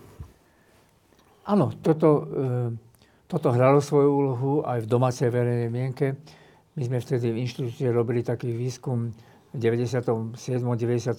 ale ešte pred, e, aj pred voľbami a zatiaľ čo tam tá podpora pre NATO bola okolo 50%, tak potom, potom to bombardovanie tá podpora klesla dosť výrazne. E, a to bolo aj preto, pretože, pretože si myslím, nie dostatočne ľudia dostali taký obraz o tom, čo sa tam dialo. To, čo sa tam dialo, znamenalo to, že proste Miloševič a títo srbskí nacionalisti začali vystupovať veľmi, veľmi, veľmi tvrdo a veľmi kruto voči teda Kosovčanom. A to už nebolo, podľa by som ojedineli výstrel alebo niečo také. To, to bola naozaj mimoriadne brutálna, mimoriadne násilná, e, násilná teda operácia. To, to boli masakre. E, Olbertova sa spomína aj v tej svojej knihe, sa aj s Miloševičom stretla a pokúsila sa na ňo nejakým spôsobom apelovať. To znamená, vyskúšali sa všetky možné prostriedky, aby sa to nejak zmenilo. Amerika už vtedy mala prvú skúsenosť z Bosny, hej? to bolo predtým, kde teda Európa nebola, nebola vlastne schopná niečo robiť. Niečo robiť a tam sa ukázalo, že neby, nebyť tohto amerického zásahu, takže by to asi pokračovalo ďalej. To nakoniec dostalo potom aj mandát. OSN. No, e, to znamená, že tento, to bolo výsledkom toho, že sa, že sa nejakým spôsobom nedalo docieliť tak, aby sa vtedajšie srbské vedenie a konkrétne Miloševič sám proste zbavili tej svojej predstavy, že to Kosovo patrí k ním a oni si tam budú robiť, čo chcú a najmä teda tej brutalite. ľudí, no? Áno, čiže tam, tam 10 tisíce ľudí proste zahynuli predtým, čiže to nebolo, to nebolo len, že by si na to zmyslel, že bude, bude proste bombardovať a, a nikto z toho nebol rád. A nikto ani samozrejme nebol rád, že to padlo aj na niektoré civilné ciele, alebo že padli nejaké mosty a tak ďalej. Takže áno, to hralo svoju úlohu, ale, ale nebolo to taká úloha, ktorá by bola nejakým spôsobom ako rozhodujúca, ktorá by to nejak rozhodujúcim spôsobom zvrátila. Alebo len, len pripomeniem, že, že aj Václav Havel bol za to, aby týmto spôsobom bol Miloševič e, prinútený skončiť s tými etnickými čistkami a dodnes zase niektoré kruhy tým argumentujú, že no vidíte, tak Havel vlastne nebol žiadny humanista, keďže bol za bombardovanie. Tak ty si bol okrem iného poradcom Václava Havla. E, nejaký komentár k jeho postoju? Ja si myslím, že e, aj on, aj Olbertov boli v tomto zmysle slova podobní. To znamená, že e, e nejak Olbertovej rodina, ale aj Havel z inej strany, zažili, čo to znamená diktatúra, čo to znamená e, v niektorom prípade totalita, čo to znamená proste, keď zlo sa e, šíri a ľudia sa tomu bezmocne prizerajú. To znamená, obidvaja boli presvedčení, že zlu treba čeliť treba využiť všetky, všetky možné diplomatické a iné prostriedky. Treba sa pokúsiť dohodnúť, treba to zastaviť, ale keď to nejde inak, a keď OSN, ktoré nemá tú výbavu, to zastaviť nemôže, potom treba zlúčeliť silou. To bol taký dôvod, pre ktorý sa aj Václav Havel za to teda postavil aj Olbertov. No a teraz k tomu samotnému rozšíreniu. Ten, ten summit NATO, kde sme a teraz neviem, či dostali pozvanku, alebo už to bolo, že rozhodnuté, bol v Prahe. Dobre ano. si to pamätám. Ja som tam bol na tom samite a pamätám si, že keď teda, však ono sa to tak vedelo, ale napriek tomu, keď sa to tak povedalo verejne, že pozýva sa Slovensko a ďalšie krajiny, tak e, my sme boli v takom nejakom stredisku novinárskom, alebo ešte aj s diplomatmi, neviem. A tam normálne zaznelo také, také jasanie. Čo pre niektorých mohlo byť také čudné, že čo je, čo, čo je na tom až také, ale pre nás to bolo niečo, že, že úplne, že, že završenie 89. v nejakom zmysle, že sme hey. chránení. Ty si bol na tom samite v Prahe? Áno, hej, hej. Čo to bol za pocit? Myslím, že ten pocit sme mali viacerí a nie len my, ten pocit určite mali naši českí priatelia a partneri od Ivana Gabala až po ministrov, až po samozrejme Václava Havla, alebo Kocába, zober kohokoľvek. Teda, čiže ich pocit, že boli radi, že Slovensko bolo Áno, boli radi, hej, boli, lebo tomu pomohli. Lebo aj to som nestačil povedať v tých predchádzajúcich slovách. My sme mali veľkú podporu e, teda Čechov, Poliakov a Maďarov, všetkých toho veľvyslancov, ale aj ich krajín, kde oni mohli. Cestovali napríklad s nami, chodili sme po rôznych univerzitách, kde sme oslovovali nielen študentov, ale aj politikov a a chodili traja veľvyslanci plus ja, hej, tak to znamená, že oni boli veľmi nápomocní teda Slovensku. Tak to bol, to bol pocit, ktorý nám nejakým spôsobom povedal, že nakoniec to, čo aj Jan Pavel II, ktorý veľmi ovplyvnil polské postoje, povedal, áno, Polsko je súčasťou Európy a patrí do Európy. On to povedal aj s tým, že Polsko je dôležité, aby aj aby aj jeho vplyv v Európe, povedzme, zvýraznil tú katolickú misiu. Ale tak či tak bol veľmi kľúčový v tom, ako sa Polsko nejakým spôsobom rozhodovalo. Tak z najrozmanitejších dôvodov to bol pocit, že sme za to vynaložili mnoho síl, že sme za to nejak zápasili, že sa do toho zapojilo strašne veľa. Všetci tí ľudia, čo išli voliť, tých 84%, čo tak po veľkej väčšine teda zvolili, koho zvolili, tak vlastne to bolo aj pre nich istá odmena, isté zadozučenie a istý pocit, že áno, dobre, tak teraz z tohto hľadiska e, sa staneme súčasťou aliancie a môžeme sa venovať ešte aj mnohým, mnohým ďalším úlohám.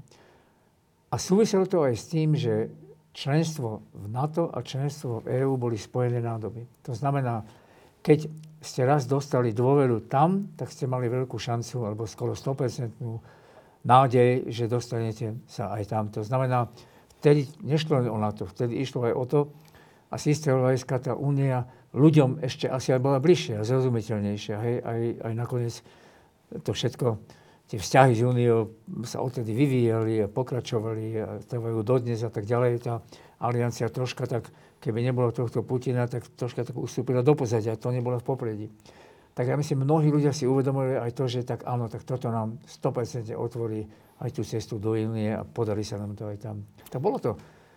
Tak keď človek zažije, že e, prehral, zlyhal, nepodarilo sa mu to, to je v športe také, tak, tak potom ten druhý pokus, to dobiehanie a to predsa len dobehnutie do cieľa, tak to je, to je naozaj, to je taká katarzia. E, no a odtedy je 18 rokov.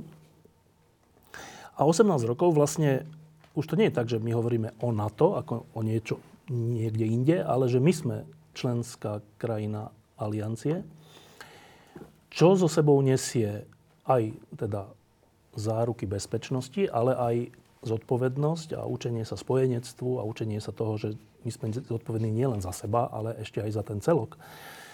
Ehm, čo je v prípade takej krajiny, ako sme my, dosť ťažké, ale dobre, tak za tých 18 rokov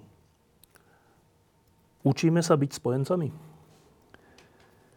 No, e, nie som si celkom istý, že či tu môžeme povedať, učíme sa za, a hovoriť za celé Slovensko. Hej? Pretože e, mali sme politikov, ktorí vlastne tomu nejak veľmi nenapomáhali. E, mali sme politikov, ktorí vlastne a mnohých politikov, ktorí tomu nejak nevenovali pozornosť, e, nediskutovali s mladými, nedávali to do svojich prejavov, nevenovali sa tomu. Ne, nebolo to proste agendou ich nejakých politických programov, okrem toho formálneho prihlásenia sa a okrem toho vysvetľovania, že na čo to je, o čom to je, prečo je to tak. E, mali sme potom politikov, ktorí vlastne takým alebo onakým spôsobom aj podporovali istý antiamerikanizmus, ktorý sa u nás rozširoval. Hej, my sme však mali dve línie, jednak a Amerika boli Amerikáni, tam 100 tisíc našich ľudí sa vysťahovali, pomohli nám potom americkí Slováci k založeniu Československa. No ale potom bol slovenský štát, ktorý Amerike vyhlásil vojnu a potom bolo 40 rokov komunizmu, kde Amerika bolo ríša zla. No a, a keď teda napríklad roku 2006 prišiel po voľbách moci Robert Fico, tak prvé, čo bolo, musíme mať zahraničnú politiku na všetky štyri svetové strany, štyri azimuty, a tá Zulindovská proamerická politika, to v žiadnom prípade my nesmieme zabudnúť na Rusko. A toto viacerí politici opakovane hlásali. Dodnes. Napokon a robili, áno, bohužiaľ robili, napokon Andrej Danko bol jedným z posledných príkladov toho príklonu v Rusku. Čiže ak, ak, ak to povieme, že celkové Slovensko ako krajina, hej, alebo ako štát, že sme sa učili, tak áno, učili sme sa, pretože v tej vojenskej oblasti sme predsa len prispeli všade, kde bolo možné. Poslali sme v tom zmysle slova, aké kapacity sme mali. Poslali sme elitných, či to boli ženisti, alebo či to boli takí, alebo onakí. Poslali sme aj do balských krajín. Postupne, myslím si, že, že aj politici nejak, ne, už nech to bolo za ktorejkoľvek vlády, e, jedna vec je, čo hovoril Robert Fico, druhá vec je, ako sa správalo ministerstvo zahraničných vecí. Hej, my sme nikdy, nedá sa povedať, že by sme nehlasovali tak, ako sa hlasovalo v NATO. A v týchto kľúčových otázkach bezpečnostných. To znamená, áno, dá sa povedať, učili sme sa to a myslím si, že tomu ešte oveľa viac rozumieme teraz, teraz keď počúvame špičkových, či e, náčelníka generálneho štábu Meka, alebo aj, aj bývalých, ako Mac, generál Macka, tak vidno, že tí ľudia tomu rozumejú, že vedia, o čom hovoria, e, uvedomujú si, e, že ide, ide o to, aby tie kapacity hej, a tie kompetencie tých slovenských ozbrojených síl sa predsa len nejak navýšili, lebo veľa, veľa bolo zanedbaného. Tak ide to pomaly, ale domnievam sa, že ten proces učenia sa posunul ďalej a tieto udalosti ho vlastne urýchli. V posledných týždňoch sme konfrontovaní nielen s tou hroznou agresiou na Ukrajine prezidenta Putina, ale my aj tu doma si všeli, čo zažívame, aj agresívne. E, nedávno bolo hlasovanie o obrannej zmluve z USA, čo je hlavný spojenec v rámci NATO. A tá diskusia, nebola diskusia, to boli že hrozné, hrozné osočovania, ktoré vyvrcholili až tým, že sa šírili po Slovensku billboardy, že vlasti zradcovia sú tí, ktorí hlasovali za tú zmluvu. A to sme stále teda na pôde e, spojenectva. E, vnímal si to ako, takú, ako taký folklór, ukričanú menšinu, alebo ako vážny problém? Skôr ako vážny problém, pretože to bolo vlastne oživenie toho, veď aj HZDS malo formálne NATO vo svojom programe. programe hej? Malo vo svojom programe, ale nezabudnem, my sme vtedy v 98.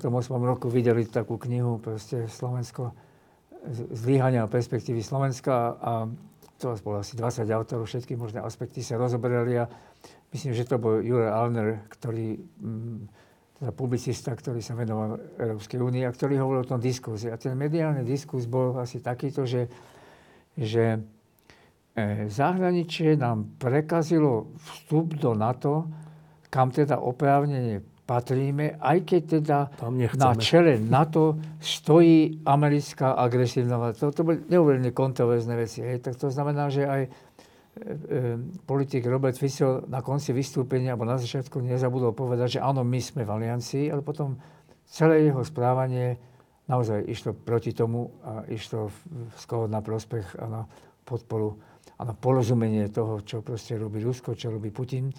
Teda to znamená, vynorilo sa to vážne a pre mňa jeden z najdesivejších zážitkov bolo, keď nakoniec pri tých protestoch si spolu videl tých ľudí v tých zelených košeliach, teda Kotlebovcov, videl si tam Roberta Fica, videl si tam nápisy v ruštine, videl si tam komunistické symboly, pretože takéto spojenie, ako to je radikálne krajnej pravice s niečím, čo sa označovalo za lavica, tak to naozaj to naozaj veľmi málo kedy v Európe vidieť. V Grécku, povedzme, Syriza, čo bolo lavicové, radikálne lavicové hnutie, sa nespojila s protofašistickým zlatým úsvitom. Hej, a takto by som mohli tiež, e, Lepenová sa nespájala e, s, s radikálnymi lavičiavami. To, to si málo kedy ich videl spolu. Oni mohli mať, niekedy v parlamentoch hlasovali spolu, mohli mať podobnú agendu, ale Alternative für Deutschland nešla nikdy s E, sociálny demokrat. Ale nie, z D-Linke. Hej. Ja, s komunistom. S komunistom, hej. To, to, to, to si nevidí. A teraz si ich zrazu videl pospolu, tak, tak to bolo dosť vážne. A to už bolo už také, že, že tí ľudia si mysleli, že im už patrí mesto, im už patria mestá a chodili s tými vlajkami a, a pomaly ako e, zrazu ten étos a ten neuveriteľné nasadenie a ten zápal tých ľudí, čo dali dokopy zaslušné Slovensko, to ako keby úplne vymizlo z verejného priestoru. Ja si pamätám, prvý raz taká, taká maličká odozva bola pred slovenským parlamentom. Bol tam Peter Osusky a, a ešte taký mladý politik, ten Stančík z, z Olano, ktorý teda o tom hovoril. A to bola taká malá hrstka ľudí. Čiže, čiže bolo to vážne, pretože tam nešlo ani zďaleka len o toto. Tam išlo o to, že, že Robert Fico a jeho ľudia to používali ako nástroj na to, aby sa nejakým spôsobom vrátili k moci a aby sa vlastne prerušilo to, čo sa rozbehlo po voľbách 2020. Ehm, ja som, kým som čakal, keď prídeš, tak som vymazal asi, alebo zablokoval asi 100 ľudí zo stránky týždňa pod rôznymi príspevkami o vojne na Ukrajine, o Rusku, o, o NATO. A väčšina tých príspevkov bola teda, ak dám bokom, že vulgárne a také akože hrozné príspevky, tak bola taká, že, že čo tu rozprávate, že, že, že Rúsko však e, vtedy nám hovoríte, že nám vládlo Rusko a už nebude, však ale teraz nám vládne Západ a Brusel nám diktuje, že to je to isté a ešte horšie. A to veľa, veľa, veľa z toho som e, musel vymazávať. Je to, je to psychicky náročná vec, ale dobre. A hovorím to preto, že tento druh argumentov, alebo neviem, ako to nazvať, už nie len, že na internete, že ono je to normálne, že v parlamente a vo verejne, verejnej sfére, keď sa verejne vo vyjadreniach politických strán opozičných hovorí o prezidentke Čaputovej ako o americkom nejakom zapredancovi. Že tu sa hovorí, že nie, že v krčme, tu sa hovorí, že verejne. Že to sú všetko americkí špióni, americkí zapredanci, zaplatení Amerikou, vlasti zradcovia a tak. A vtedy trocha rozmýšľam o tom učení sa tých 18 rokov, že, že či sme vôbec pokročili. No máš pravdu v tom, pred chvíľočkou sme o tom hovorili, že sa to svojím spôsobom nejak vrátilo. Hej? To sú také cykly, inak aj tie slovenské dejiny posledných 10 ročí sú také cykly, keď sa nám nejak darí a keď naopak sa tie nálady pohybujú niekde na spoločenskom dne, alebo sú takéto, o akých teraz ty hovoríš. E, no a, a to odzrkadluje ešte ďalšiu vec, ktorá sa týka nie len, hovoril som o tých politikoch, že málo teda sa týmto témam nejak venovali, ale, ale m, m, málo sa tým témam venovalo aj vzdelávanie mladých ľudí a výchova mladých ľudí. E, málo sa, málo sa v tom verejnom diskurze dostávali tieto témy nejak do, do primeraného nejakého svetla, do primeraného odkazu a pestovali sa iné. No a myslím si, že v prípade mnohých týchto ľudí naozaj svoju úlohu zohrávajú aj tie dezinformačné servery. Niektoré z nich sú skutočne platené, platené z Ruska. E, ľudia, ktorí nemajú nejak veľmi čas sa venovať a študovať rôzne nuancy zahraničnej politiky, tak proste tak trochu to kúpia a vlastne tú vinu za čokoľvek, či je to zdražovanie cien, hej, alebo či je, to, či je to nejaké iné ťažkosti, tak vlastne hodia na niekoho iného a tu je ideálnym terčom Brusel, alebo teda v prípade NATO, v prípade takýchto záležitostí Amerika a v prípade aj NATO. Tak je, je to tu, je to je to vážne. Nie je to len taký nejaký, e, taká nejaká krátkodobá deviácia. Je to vážne, je to tu, je to prítomné a e, je, je zaujímavé, že aj že to predsa len pretrváva napriek tomu, že ľudia, na rozdiel od veľkej väčšiny ľudí v Rusku, vidia, čo sa deje. Ľudia proste vidia tie Zábery bombardovanie. Vidia, vidia proste tých ranených, no? vidia tie deti, vidia tie ženy, vidia tých mŕtvych, vidia proste ostreľovanie nádherných ukrajinských miest a Kieva a všetkého možného. Vidia, že je to už veľmi blízko Lvov, hej. Vidia, že to môže vlastne padnúť na, na letisko Užhorské, ktoré má príjazdovú dráhu 80 metrov už od slovenských hraníc. Hej. Napriek tomu, že toto všetko vidia, tak ešte stále to v nich nejakým spôsobom pretrváva. Z tohto hľadiska máme naozaj e, tej častej opozície mimoriadne, mimoriadne nezodpovedná. Ak, ak teda si niekto zaslúži tú nálepku e, toho vlastizradcu, tak to sú ľudia, ktorí zžádzajú kľúčové slovenské bezpečnostné záujmy. Ako týchto ľudí, ktorí tu žijú. Uh, hovorím to preto, lebo keď som sa ťa pýtal, že ako ťažké a akým spôsobom sa dalo presvedčiť americkú verejnosť, aj tú teda politickú, aj inú, o tom, že rozširovanie na to je dôležité, tak možno je čas začať uh, podobné príbehy a podobný uh, projekt pri presvedčovaní slovenskej verejnosti o tom, prečo je dôležité byť súčasťou aliancie. Hej.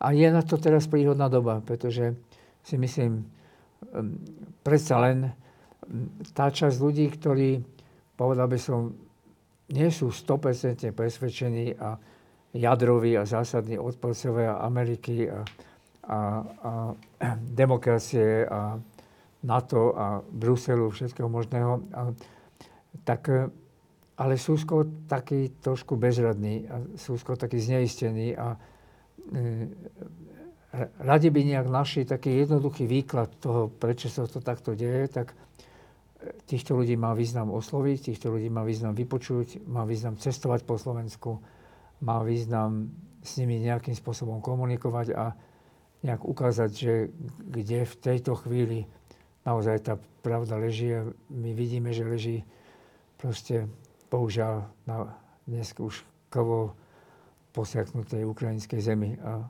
je, je možné sa aj o to oprieť a uvidíme, čo ešte prinesú ďalšie dni a týždne, pretože stále ešte nevieme, ako sa Rusko rozhodne a ako dlho to potrvá. Uh, Nie je vylúčené, že tá vojna potrvá dlhšie a ten zápas o verejnú mienku bude veľmi dôležitý, pretože tento ruský zásah, táto ruská tzv. iba operácia, má už teraz samozrejme dôsledky a má dôsledky aj globálne, má dôsledky finančné, má dôsledky najrozmanitejšieho druhu, ktoré povedú k zhoršeniu životnej úrovne a s tým všetkým bude musieť každá spoločnosť každá vláda zápasiť.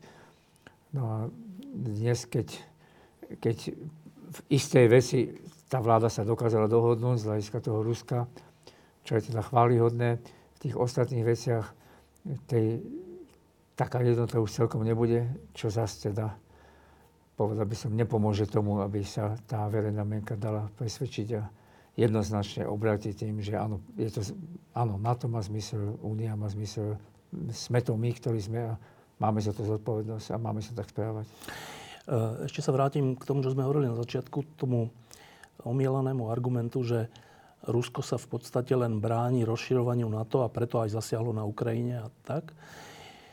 Ehm, tak dnes vidíme, že skôr by som povedal, že opak, že dnes vidíme snahu o rozširovanie Ruska. Teda vidíme to na Ukrajine, Krym si už ukradli, teraz si chcú ukradnúť ďalšiu tretinu a možno Hej. aj viac. Ehm, teraz vyšla správa, že jedna z tých ehm, samozvaných častí Gruzínska ide vyhlásiť referendum o pripojení sa k Rusku. Dnes vyšla táto správa. To znamená, teraz, teraz idú otrhnúť kus Gruzínska. A ešte čo si idú otrhnúť, že vlastne vidíme naplňanie ruského sna po dominancii, po obnovení svojej dominancie ano. okolo svojich hraníc. A to nesúvisí s rozširovaním NATO, to súvisí s rozširovaním Ruska. V tejto situácii e, sme a v tejto situácii sme ako členovia aliancie. A aliancia ako taká všeli, čo sa bolo povedané, prezident Biden bol v Polsku a všeli, kto bol všeli a všetci hovoria, že na to je najjednotnejšie, aké kedy bolo. Ale jedna vec sú slova a druhá vec je realita. Tak e, sme na tento e, obnovovaný sen Ruska po svojej dominancii pripravení? Dá sa asi povedať toľko, že sme pripravení viac, ako sme pripravení boli. Ja si pamätám, v 2014 som bol v takom malom týme e, takej poradnej skupiny pre vtedajšieho generálneho tajomníka NATO a jedna vec, ku ktorej sme vtedy spoločne dospeli, bola to, že NATO vlastne je veľmi slabo pripravené e, ochrániť e, konkrétne balské štáty. Hej tak to sa predsa zmenilo. Posilnenie východného krydia je naozaj reálne. Dnes v Bratislave rokujú ministri zahraničných vecí tej bukurešskej deviatky. To znamená, áno, na, na to je určite pripravené na to, a myslím si, to, čo Biden hovorí, to nie je fráza, brániť každú piať akože územia. Samozrejme aj človek si to aj nechce predstavovať, tak proste nejaká raketa môže niekde doletieť a oni môžu hovoriť, že to bolo omylom a tak ďalej. Ale na to sú, na, o tom sa veľmi veľa no? nehovorí. Na to, na to zároveň e, jednotlivé štáty, ale aj aliancia ako taká naozaj výrazne pomáha Ukrajine v dodávaní najvyspelejšej a najpotrebnejšej ako e, zbrojnej výzbroje v tomto zmysle slova teda Ukrajincom, ktorí sú odhodlaní a ktorí bojujú to, to dostávajú. A mm, o tom sa už vôbec nehovorí natoľko, ale e, na to musí rozpracovať scenáre toho, ako ďalej a čo ďalej. Hej. To znamená, že ak, ak Putin bude pokračovať v tom, že nie len teda chce Krím a chcete južné, Donbass, no? e, teda východné úzie, e, Donecko a Luhansko? Luhansko. Ale, ale že teda a neutrálnu Ukrajinu, ale že povedzme by mal ambíciu, ktorú si myslím už strátil, ale predsa by mal ambíciu okupovať Ukrajinu, tak e, na to si musí zvážiť a zvažuje také kroky, ktoré jednoducho nejakým spôsobom povedia tomu Putinovi dosť. No a teraz to je veľmi citlivá záležitosť, pretože Eh, na jednej strane eh, Biden opakovane hovorí, že nemôžeme urobiť bezletovú zónu a nemôžeme vstúpiť na Ukrajinu ako na to, lebo to by znamenalo vojnu s Ruskom. A na druhej strane tiež nechceme dovoliť Rusku, aby, ako hovoríš, sa proste rozširovalo. Nájsť medzi tým nejakú nuancu. Ja myslím, že v tejto chvíli je to tak, že na jednej strane veľmi silná podpora Ukrajiny a na druhej strane E, ako život beží, idú dni a týždne, tak e, bez ohľadu na to, čo Putin hovorí ruským ľuďom, ale reálne e, tie sankcie a to všetko na tých ľudí dopadne. To znamená, budú vystavení, budú vystavení aj, aj tí ľudia, ktorí v Rusku rozhodujú, aj ten najúžší okolo, okolo Putina budú predstavení vystavení nejakej dileme, že čo s tým. Tak mo- momentálne momentálne domnievam sa, že tá stratégia je takáto, ako sme o nej hovorili, podporovať Ukrajinu a tlačiť ešte stále výraznejšími sankciami. Ale to neznamená, že na to nie je pripravené na, na akýkoľvek, čo je náznak prekročenia hranice, alebo, ako nedávno to človek čítal v tom rozhovore s veľkým nemeckým politikom Schäublem, že a musíme si nehať v zálohe aj eventuálne iné kroky radšej o nich nechcem hovoriť, povedal. Hej. A radšej o nich na to nehovorí. Sme v takej situácii, že v tomto prípade nie je dobre o nich hovoriť, ale je dobre na ne myslieť. Uh, predposledná vec. Uh, každý, každým človekom, ktorý je čo len trocha citlivý, muselo otriasť, keď počul Putina ešte pred tou vojnou, alebo na začiatku tej vojny povedať, že a vy ostatní buďte ticho a do ničoho nezasahujte a nepomáhajte Ukrajine, lebo ak budete, tak zažijete, čo, čo ešte svet nevidel. A začal šermovať jadrovými zbraňami, čo dlho, dlho tu nebolo. Hej. Niekoľko generácií to nezažil. My sme to zažili, keď sme boli malí, všelijaké cvičenia, keď nám rozprávali, že Američania na nás zautočia a my si máme dať plynové masky, ale už sme od toho odvykli. A teraz sa to znova objavilo. Um, Akože toto používajú gangstri. Toto používa, že Severná Kórea. Je už Rusko gangsterský štát? No pozri, čo dnes Rusi robia na Ukrajine, to znamená, že okrem Čečencov, že zapájajú aj tých Wagnerovcov, čo je profesionálna vojenská organizácia a ako žoldnierov idú najímať Silčanov, tak to predsa robili impéria. A to sa robilo v 19. storočí, v 18. a 17. Cisári a králi si najímali žoldnierov a tí za nich bojovalo. E, tak to je tiež niečo nebývalé, tak to sú imperiálne gangsterské metódy, toto, keď to tak zoberieme. E, táto vyslovenie takejto hrozby je, je naozaj niečo nebývalé z tohto hľadiska. Ja len pripomeniem, lebo, lebo inak sa na to odpovedať nedá, okrem toho, že to je teda naozaj už len verbálne vyslovenie toho je prekročenie všetkých hraníc. Ale ja len pripomeniem, že v roku 1962 svet už bol na pokraji nukleárnej katastrofy. Neviem, či si na to spomínaš, to bola kubanská kríza. No. A vtedy bola jedna sovietská ponorka blízko teda amerických hraníc a e, bola s jadovou nálažou a posádka dostala pokyn, aby ju odpalila. Bolo to na základe milnej informácie. Tá informácia vlastne znela, že Američania zautočili. No a tá kľúčová osoba, ten kľúčový sovietský dôstojník, ktorý o tom po nejakých 20-30 rokoch potom aj hovoril, tak on to neurobil. Na tej ponorke? Na tej ponorke, áno. E, chcem tým povedať, že aby som sa vrátil, povedal by som k tomu, čo sa reálne môže stať. Ten gombík nestláča Putin. Ja neviem, či ich je 5 alebo 7, ale to takto pokračuje. A aj keď to Putinovi Skrsne? zrejme nikto nepovie, a z toho úzkoho kruhu, alebo z kruhu tých rozhodujúcich.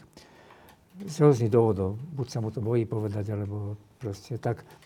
Viem si predstaviť, že by sa medzi nimi našiel niekto, kto by ten gombík nestlačil, tak ako to vtedy neurobil ten sovietský dostojník. Posledná vec. E, sme 18 rokov členmi NATO a teda máme zabezpečenú územnú integritu a, a, všeobecne bezpečnosť existencie. Ukrajina nie. Nestihla to, žiaľ. A teraz je tu taká diskusia, že ako je pomôcť. A znova, že viaceré opozičné strany aj hovoria, ale aj viacerí ľudia, ktorí sú vystrašení z vojny, hovoria, že ale hlavne tam nepos, ne, neposielajme zbranie, lebo tým provokujeme a veď my nie sme vo vojne, prečo by sme my mali Ukrajine posielať zbranie, S-300 a všeličo ďalšie. Prečo by sme to mali urobiť? Mali by sme to urobiť preto, pretože my nie sme síce formálne vo vojne s Ruskom, ale Rusko je vo vojne s Ukrajinou, ktorá je očividne a jasne agresívnym krokom a ktorá sa vykonáva takým spôsobom, e, že medzinárodné súdy už uvažujú o tom, že to sú zločinné postupy, hej, zločiny proti ľudskosti. Ukrajina celkom zreteľne v tom má prezident Zelenský absolútnu pravdu. Ona naozaj bojuje aj za nás. To nie je len otázka Ukrajiny. Teraz, predčerom, či kedy na e, tom ruskom prvé kanále e, ten Soloviev, ktorý tam je takým redaktorom a ktorý tam má tie pravidelné nedelné večery, tak ten tam dokonca vyklikoval, ten vyklikoval, zobrali ste nám naše peniaze, zobrali ste nám naše rezervy, tak čo iného čakáte? gulku do hlavy. Toto je citát spred dvoch dní. Hej? No a ak si myslíte, že sa zastavíme na Ukrajine, to sa veľmi, veľmi mýlite. Ukrajina je len taká polozastávka na tom, aby sme ochránili bezpečnosť Ruskej federácie. Tak toto sa deje tam. No a to je proste bežný, bežný človek na Ukrajine, vidí hlavne tamojšie, tamojšie správy. To znamená, že Áno, je to v poriadku, mali by sme to urobiť. Nemali by sme sa správať tak, ako na to nezabudnem. Keď vypuklo Slovenské národné povstanie, tak generál, myslím, Turanec, ktorý bol generálom rýchlej divízie, tak okrem Čatloša, viacerí mali prejav v slovenskom rozhlase. A ten Turanec hovoril, chlapci, na čo to robíte? Veď my sme mali pokoj, mali sme sa dobre, tu nás sme si tak žili svoj život, do ničoho sme sa nejakým spôsobom neprietli, a vojna sem neprišla. Vy teraz tu na, ste sa zapojili do takéto nezmyselnej akcie. Vráťte sa domov, mládenci. Nemá to význam. Čiže to je tá slovenská prikrčenosť, to je to, my sa do ničoho nepleťme, my sme malí, my aj tak tomu nemôžeme ovplyvniť a my radšej sa stiahneme, počkajme, až sa to všetko vyvrbí a potom uvidíme. Tak ja si myslím, že e, toto nie je najšťastnejší slovenský príbeh, toto nie je najšťastnejšia slovenská línia, tá šťastnejšia je to povstanie a tá šťastnejšia súvisí aj s tým, že sa musíme za Ukrajinu postaviť a poslať, čo sa len všetko dá. Nie sme v tom sami, proste robia to aj iní, robia to aj ostatní. A to bož, pretože málo komu, málo ktorej krajine môže tak veľmi záležať na Ukrajine ako nám. Ak sa potom to všetkom príšernom zdecimovaní a zbombardovaní a zlikvidovaní nemalej, nemalého kusu ukrajinskej zeme, teda tá Ukrajina predsa obnoví, tak no, e, výhľadovo, výhľadovo, tak sa to četalo pre touto vojnou, že to môže byť požehnanie pre nás. Mať suseda, s ktorým môžeme mať čulé styky, kultúrne, obchodné, v najrozmanitejšom vydaní, mať, mať ľudí, ktorí prípadne pracujú u nás, mať investície tamto. Ukrajina je pre nás, keď odhľadneme od vojny, veľmi dôležitý a veľmi kľúčový partner. Tak v tomto zmysle slova máme posielať práve všetko, čo len máme a čo sme schopní a aby to Ukrajincom pomohli, aby sa ubránili a aby teda ukázali, že to, čo dnes robí Rusko, je absolútne nepriateľné a aby si oni to, to maximum slobody a to maximum nezávislosti uhajili a obránili, lebo to robia aj za nás. Uh, sme 18 rokov členmi Severoatlantickej aliancie a spolu s nami ďalších veľa krajín v prvej aj druhej vlne. Uh, je to príbeh o záchrane Strednej Európy? Putinovi sa paradoxne, nechtiac, podarilo jedno, že pomohol vytvoriť a upevniť ukrajinský politický národ. E, Ukrajina má východ a má západ a má sever a juh a žijú tam rôzni ľudia, veľmi veľa ľudí, nakoniec aj Rusi, rusky hovoria ľudia nad 20, prakticky všetci. A sú to Rusi práve, ktorí idú za tými vojakmi, neboja sa ich, hovorí, idite domov, čo vy delajte? Sú okupanti a tak ďalej. Tak to je jedna vec a Putinovi sa podarilo, áno, áno, možno iba dočasne niekto povie, ale sa podarilo naozaj zjednotiť aj na to a aj prekvapujúco e, rýchlo dá dokopy reakciu Európskej únie, tak v tomto zmysle slova mm, je to znovu oživenie toho, čo je cenným pokladom našej existencie, čo je kotvou, čo je proste niečím, čo nás čo nás, povedal by som, chráni, čo nás drží na tom území, kde tie generácie gener, po generáciách zápasili o nejakú tú slobodu a dôstojnosť. A, a, a môže to aj prispieť k tomu, že, že tá, aj vrátanie aj tej strednej Európy, že ak sa dajú nabok tieto ostatné veci, že si väčšmi uvedomí, ako veľmi je ohrozená a že si väčšmi uvedomí, že sa musí tomu nie je prizerať, ale že sa naopak musí do toho zapojiť. Martin Mutora, ďakujem, že si prišiel. E, teraz ešte četá taká vec, ktorá je v niečom až taká veľmi nepekná, že, že tá vojna na Ukrajine sa môže skončiť akože dohodou, ktorej výsledkom bude to, že Rusko ukradne Ukrajine ďalšie územia a ešte ju aj donúti nevstupovať do NATO a, nebyť teda, a byť teda neutrálnou. Ehm, pričom samozrejme prezident Zelenský to má ťažké, lebo odmietu to znamená ďalších mŕtvych, mnoho, mnoho mŕtvych a tak. Tisíce mŕtvych, hej. Ako končia takéto dohody? Že moja nádej je, že keď to aj takto bude, tak skôr alebo neskôr sa Ukrajina vráti k svojej suverenite.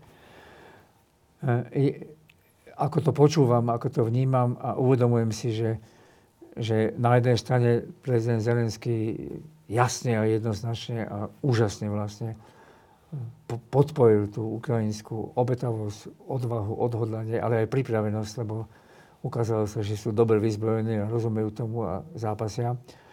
Na druhej strane samozrejme si uvedomuje, že proste to ruské zabíjanie e, môže ísť ďalej a ďalej a, a momentálne, ak to bude ten scenár toho Alepa v Sýrii, tak to bude bombardovanie, zabíjanie civilistov a tým tlak, tlak, tlak.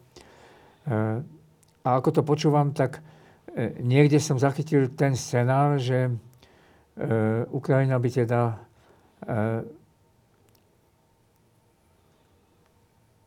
dosiahla to, že by Rusi odišli z Ukrajiny, že by sa ustanovilo nejaké medzinárodné kolokvium, ktoré by rozhodovali na najbližších 10-15 rokov o tom, ako to bude s Krymom.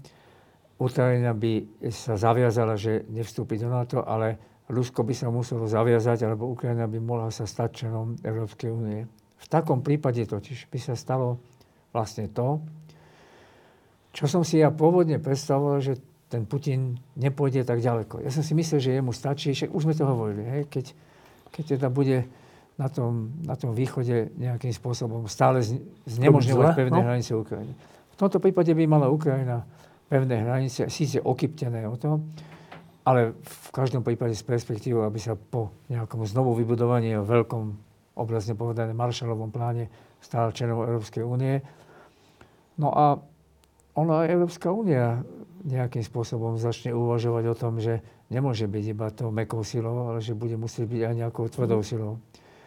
Tak, ale nech by sa stalo čokoľvek, nech by tie naozaj tisícky obetí vlastne Zelenského dovedli k tomu a Rusko by si za svoje víťazstvo zobralo tie územia, tak si myslím, že, že na Ukrajine to ostane dlho, dlho v pamäti a to je inak nešťastie. To je nešťastie, že Ukrajiny už na generácie toto Rusko Rusom nezabudnú. Je samozrejme tragické, ak to dopadne na úplne všetkých Rusov. E, je tam nejaká častka, ja neviem, petina ľudí, ktorí s tým určite nesúhlasí a ostatní sa jednoducho boja, nepostavia sa proti somu a zrejme väčšina stále toho Putina podporuje. Ale, ale v Ukrajincoch už toto na, na dlhé, dlhé desaťročia som presvedčený ostane. To znamená, keby sa aj nejaká taká dohoda dosiahla, ktorá teda nebude obsahovať nezávislosť Ukrajiny a vrátenie Donetska, Luhanska a vrátenie Krymu a nie neutralitu, tak si myslím, že sa Ukrajina z toho predsa nejakým spôsobom dostane a tých ideálov, ktoré mala, sa nevzdá. Ideálne by bolo, keby v takomto nie veľmi šťastnom scenári, ale predsa len nie je úplne vylúčenom, keby sa zachovala tá možnosť toho, že by po nejakom vybudovaní a po spevnení svojej hranice sa mohla stať členkou únie. Uvidíme.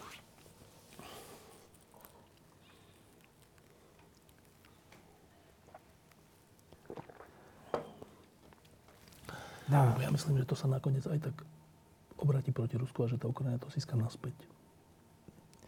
V dlhodobom horizonte, myslím. No tak, dlhodobom. No veď, ale, veď o tom vlastne hovorím. Hej keby tam bol nejaký medzinárodný status tých dvoch, tých dvoch oblastí, e, tak by to bolo inak. Ale ak, ak Rusko chce anektovať Abcházsko, Osecko, mm. tak je, je pravdepodobné, že sa bude snažiť Ukrajinu Donetsko a Luhansko. Ale to 10 ročia môže byť, ale navždy to tak nebude. Si no veď, e, to sme zabudli povedať, že navždy to tak nemusí byť, pretože Rusko sa okupovalo balské krajiny. A už tam... Amerika to nikdy, nikdy, nikdy neuznala. A nakoniec tie balské no. krajiny sa z toho Ruska vybanili. No. Tak v dlhodobej perspektíve e, proste to tak byť nemusí a to tak ostať nemusí. Diskusie pod lampou existujú iba vďaka vašej podpore. Ak považujete program pod lampou za zmysluplný, pomôže nám už 1 euro za diskusiu. Vopred vám veľmi ďakujem.